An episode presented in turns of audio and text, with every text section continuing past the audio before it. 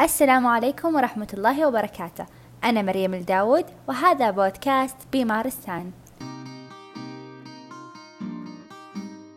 دراستنا لليوم راح تتكلم عن فائدة التمارين المائية في تحسين المهارات الحركية الكبرى عند الأطفال المصابين بالشلل الدماغي التشنجي.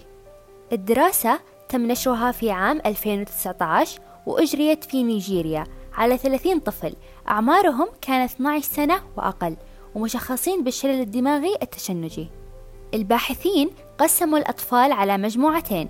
المجموعة الأولى كانت تاخذ تمارين في الماء جلستين في الأسبوع ولمدة عشر أسابيع. من ضمن هذه التمارين كانت تمارين الشد وأيضا تمارين تدريبية في الجلوس والوقوف وحتى المشي على حسب قدرتهم الحركية.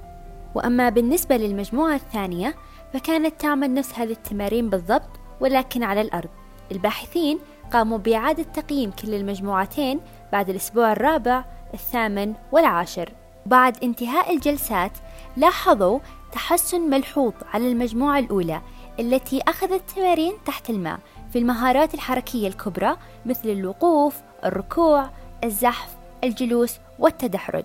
وطبعا أحد أهم الأسباب المؤثرة والتي ساعدت هي خفة الوزن تحت الماء. البحث هذا ما كان الأول من نوعه، سبقه دراسات تدعم نفس النتائج في أهمية برامج التدريب المائي، وكل الدراسات لاحظت تحسن كبير مع الأطفال المصابين بالشلل الدماغي.